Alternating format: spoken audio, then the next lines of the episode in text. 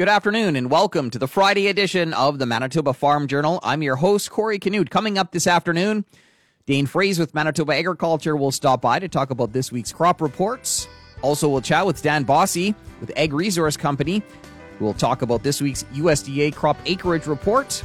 Justine Cornelson with the Canola Council of Canada will stop by to talk about the crop. And out first in today's Country Comments, we'll chat with Sue Clayton, Executive Director with Agriculture in the Classroom, Manitoba. The latest farm news and market numbers all coming up over the next hour. The time now is 12 o'clock. Here's a look at our local news. Good afternoon. You're listening to the Manitoba Farm Journal. The Manitoba government and the Manitoba 4-H Council have selected Agriculture in the Classroom, Manitoba as the first recipient of the Alexander Sherban Agriculture Industry Development Program. I got the details from Sue Clayton, Executive Director with Agriculture in the Classroom, Manitoba. The Alexander Sherban Agriculture Industry Development Program is brand new this year. It's the first time that the government or this grant has ever been given out. And as you might know, Alexander Sherban was a farmer from the Swan Valley area of the province, and he passed away in 2013, and he left his entire estate to the government, to Manitoba Agriculture and Resource Development. And they've taken that, the estate, and divided it in half. And half the money has gone to his local community of Swan Valley to a community foundation for an endowment fund, and the other half they made into this Alexander Sherban Ag Industry Development Program. And we applied under that earlier this year. And the purpose of this of the grant is to increase public awareness about agriculture in Manitoba and to build public trust and to support skills development and career opportunities in ag. And so we applied for an agriculture primer program, the development of an agriculture primer, and we were awarded the full $50,000, and we just got that news, and it was announced today, and we are super excited. Tell us a little bit more about that primer program and or project and what that'll entail. So the Foundations of Manitoba Ag Primer is going to be a project where it'll be online, and we'll also have some parts available in print, but it's going to have three different components to it. And so online, there'll be a larger, more in-depth information for teachers or for high school students that are maybe doing a research project on a commodity. But there'll be more information for teachers, and then there'll be a one-pager for the more simplified information about the commodity for younger students. And then there's going to be an e-learning, a game, or like an online activity that the students can do to extend their learning about the commodity. So we're looking at what will be in there is like the introduction of the top commodities in Manitoba.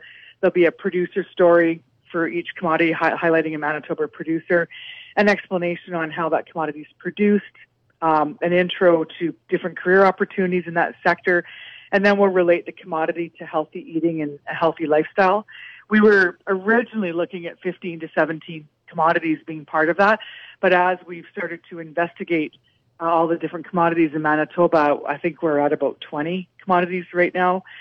And so really, why we started this, Corey, is because, as you know, we work with teachers is really who we work with, and we provide resources and activities and programs for teachers to do in their classroom.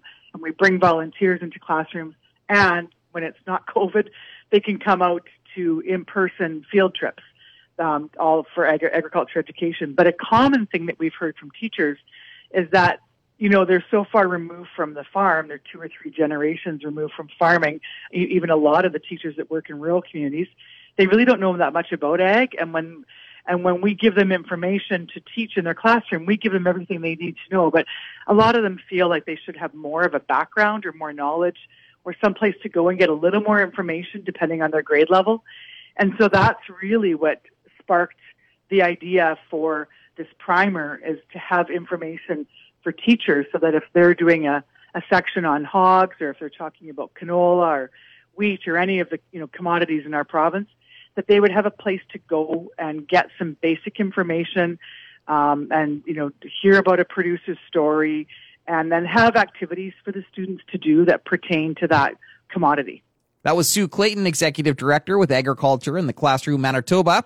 The province and the Manitoba 4-H Council have selected Agriculture in the Classroom as the first recipient of the Alexander Sherban Agriculture Industry Development Program.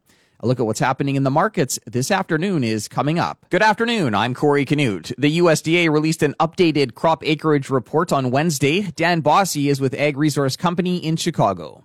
We saw 92.7 million acres of corn planted. That's going to be up somewhere in the vicinity of 1.6 million acres from what was expected back in March.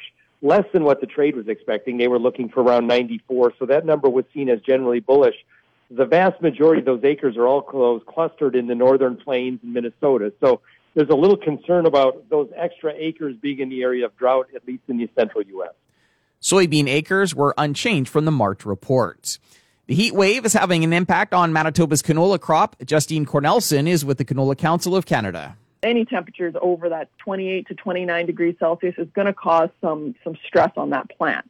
That's just for the daytime, and so we are going to be seeing that. When we look then, we also have to assess what those overnight lows are going to be. The plants are resilient, and if it can cool off overnight, they will bounce back from that heat during the day. If we can cool off to under that, I think it's around the 16-degree mark, those plants will recover. And Farm Credit Canada's chief economist says the potential for higher interest rates is the darkest cloud shading recent news that farm debt in Canada recorded the smallest increase in 6 years. Here's JP Gervais. Overall, farms are in a good financial situation, but it doesn't mean that we need to stop monitoring and planning for potential financial risk down the road. At one point, interest rates are going to climb. Statistics Canada data showed outstanding Canadian farm debt increased by 5.9%.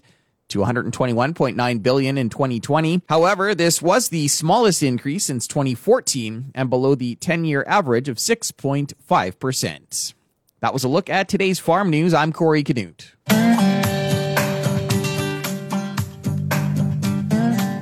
Good afternoon and welcome to the Prairie Ag Wire for Friday, July 2nd. I'm Corey Canute. Coming up today, we'll hear from Justine Cornelson with the Canola Council of Canada. Joining us today is Justine Cornelson, an agronomy specialist with the Canola Council of Canada, to give us an update on the canola crop and the impact of the heat wave this week. It's a challenging thing to try to quantify. We've got a lot of work on, what heat does during the flowering period, but a lot of our crops are just coming into that flowering or that bloom stage.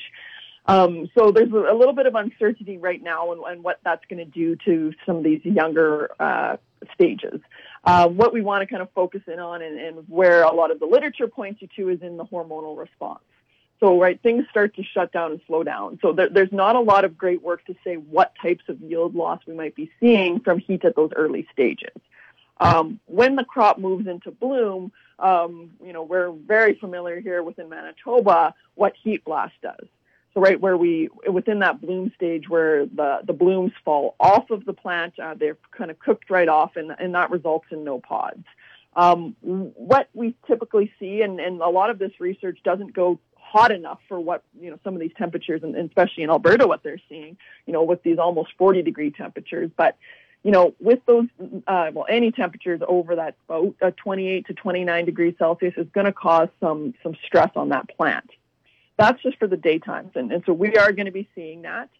When we look then, we also have to assess what those overnight lows are going to be.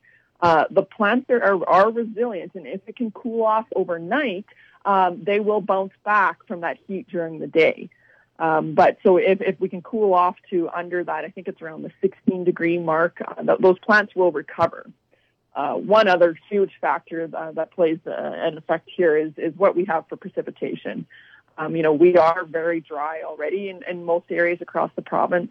Some showers, any sort of precipitation throughout this hot period will help relieve some of that stress as well. But it's not overly promising just looking at what the forecast is coming up in the next week. How's the crop looking at this point? It's amazing. We have had some, scattered showers here and there, and the crop is progressing. We finally have kind of left flea beetles behind, and that crop is starting to grow and cabbage out. There's pockets of some really nice crops, and on the other end, there's some ones with some really patchy emergence and some holes, and those fields are starting to progress and fill in. One of the biggest things moving forward is for growers is looking at, making that sclerotinia fungicide application decision. Right, there's a lot of factors there that are not adding up for an application just on how dry it is and how patchy some of those fields are. So that yield potential is already reduced a little bit. But yeah, like I said, in the next week or so with this heat, that's really going to kind of determine what type of canola crop we're dealing with. Is now the time that we're starting to see, spraying as well, or? Yeah, some growers are going ahead. I've heard about a little bit happening in the Winnipeg area. Lots are waiting to make that decision, and with sclerotinia, right, that optimal timing for a fungicide application is when you've got the most blooms on the plant. So like the bulk of our acres are just kind of getting into that period, but applications go down from that 20% to 50% bloom. But like I said, you have to go through the factors. So looking at, your crop density, looking at the precipitation within the forecast, and also the moisture leading up to flowering. Typically, we need that soil surface to be wet or damp 10 days leading up to canola blooming, just to get the Apocycia to start producing spores to create this disease within the crop. So a lot of those conditions just have not been there. Our humidity for the most part has been relatively low in areas across Manitoba. We're just starting to feel a little bit now as we move into more thunderstorms and things like that, but overall humidity has been low. So when you're walking in that canopy, you don't have that moisture throughout it, even in the mid-afternoon. So this is a little bit of a different realm for us here in Manitoba because we typically deal with fairly high moisture situations with lots of humidity. So like I said, it's just to go through that checklist and assess if an application is warranted or not. That was Justine Cornelson with the Canola Council of Canada.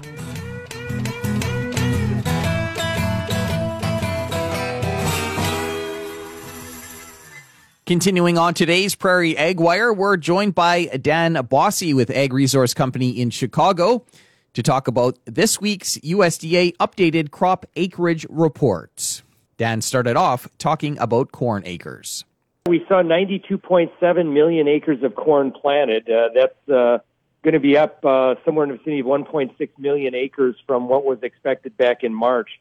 Less than what the trade was expecting. They were looking for around 94, so that number was seen as generally bullish.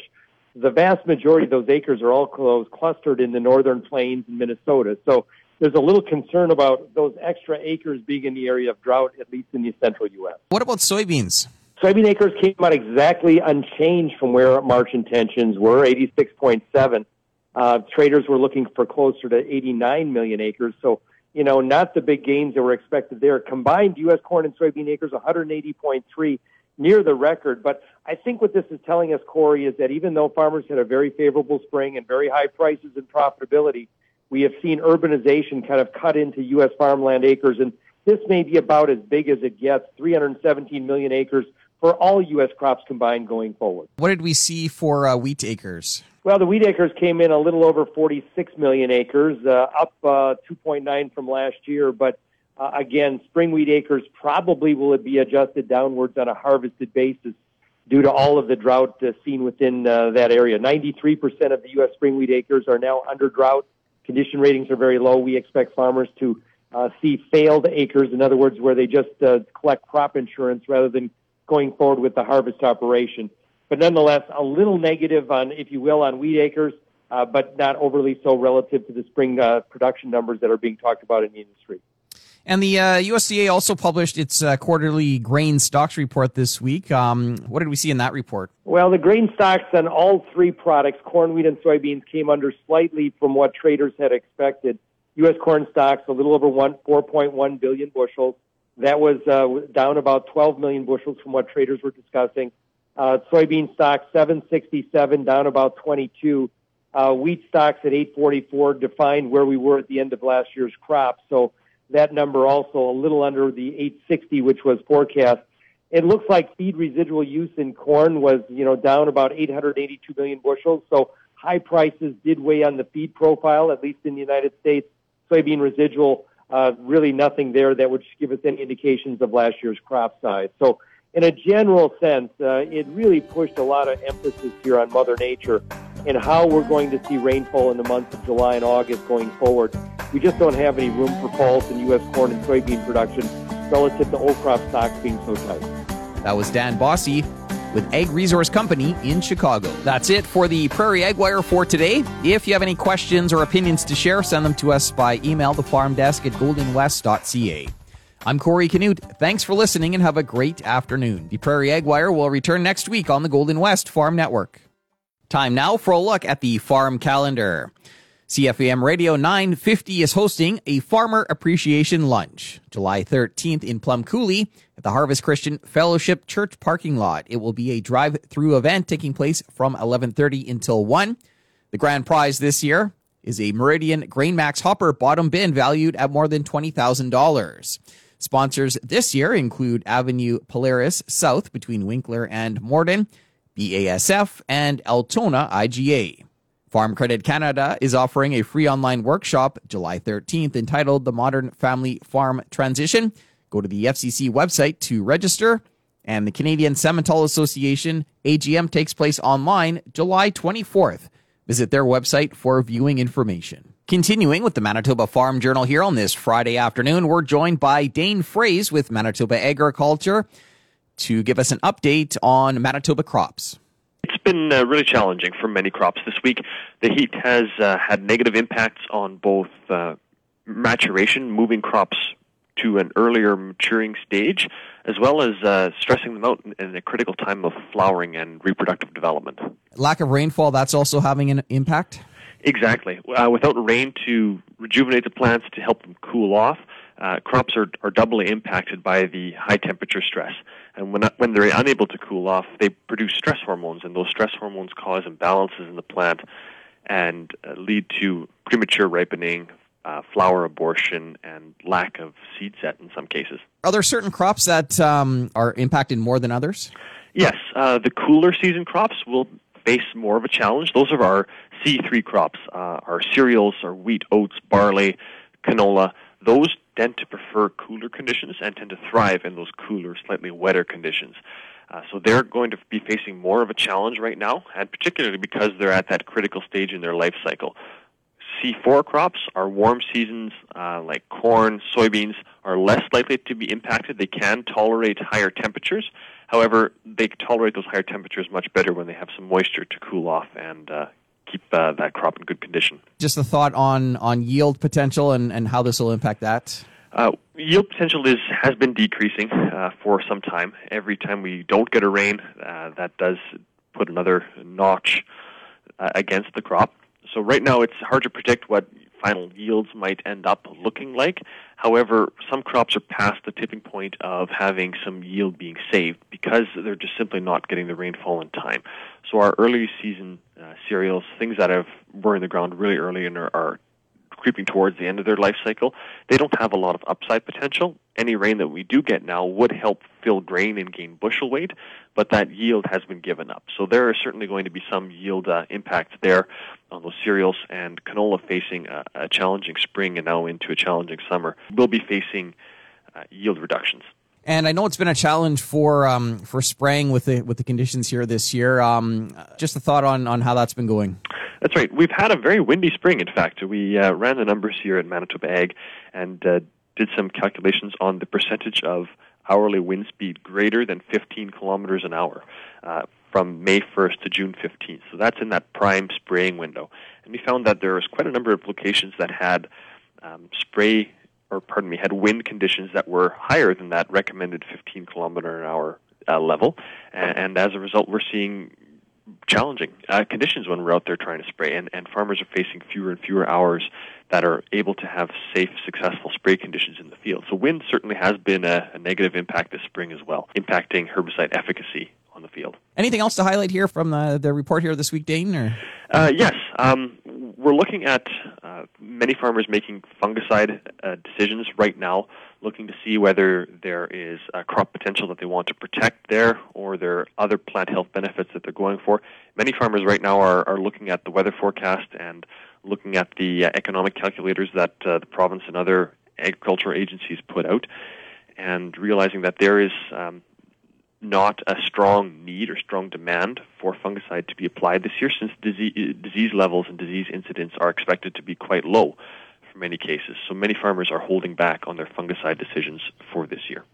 That was Dean Freeze with Manitoba Agriculture.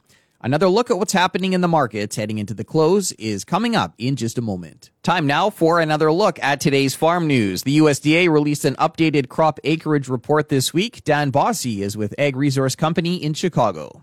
Soybean acres came out exactly unchanged from where March intentions were, 86.7. Traders were looking for closer to 89 million acres, so not the big gains that were expected there. Combined U.S. corn and soybean acres, 180.3. near the record. But I think what this is telling us is that even though farmers had a very favorable spring and very high prices and profitability, we have seen urbanization kind of cut into U.S. farmland acres. And this may be about as big as it gets, 317 million acres for all U.S. crops combined going forward. Corn acres were up about 1.6 million acres from the March report.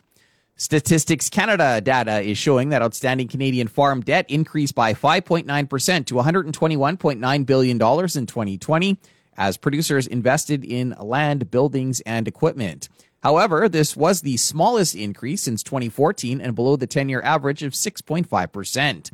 Farm Credit Canada's chief economist, JP Gervais, says FCC is projecting record-high farm revenue in 2021. He adds it's important to recognize revenue growth has not been consistent across all sectors and regions of Canadian agriculture. If you look at the livestock sector, we've had lots of significant headwinds when it comes to farm cash receipts for livestock, for cattle and hogs as well, because of some of the plant closures, shutdown of the food service sector. So overall, it's been a really up and down year. Gervais notes demand for agriculture, commodities, and food is strong, and inventories are generally lower than their long-term average. And the heat this week will have some impact on Manitoba's canola crop. We got a crop update from Justine Cornelson with the Canola Council of Canada. Scattered showers here and there, and the crop is progressing. We finally have kind of left flea beetles behind, and that crop is starting to grow and cabbage out. There's pockets of some really nice crops, and on the other end, there's some ones with some really patchy emergence and some holes, and those fields are starting to progress and fill in. One of the biggest things moving forward is for growers is looking at, making that Sclerotinia fungicide application decision. I'll be back after this to wrap up today's program. We've come to the end of another Manitoba Farm Journal. I'm your host, Corey Canute. If you have any questions or comments, you can reach us by email, thefarmdesk@goldenwest.ca. Today's closing numbers with more in-depth commentary on what's happening in the markets is coming up at 10 to 2 on the Markets Farm program. Thanks for listening and have a great afternoon. Hope you can join us back here on Monday starting at 12 noon.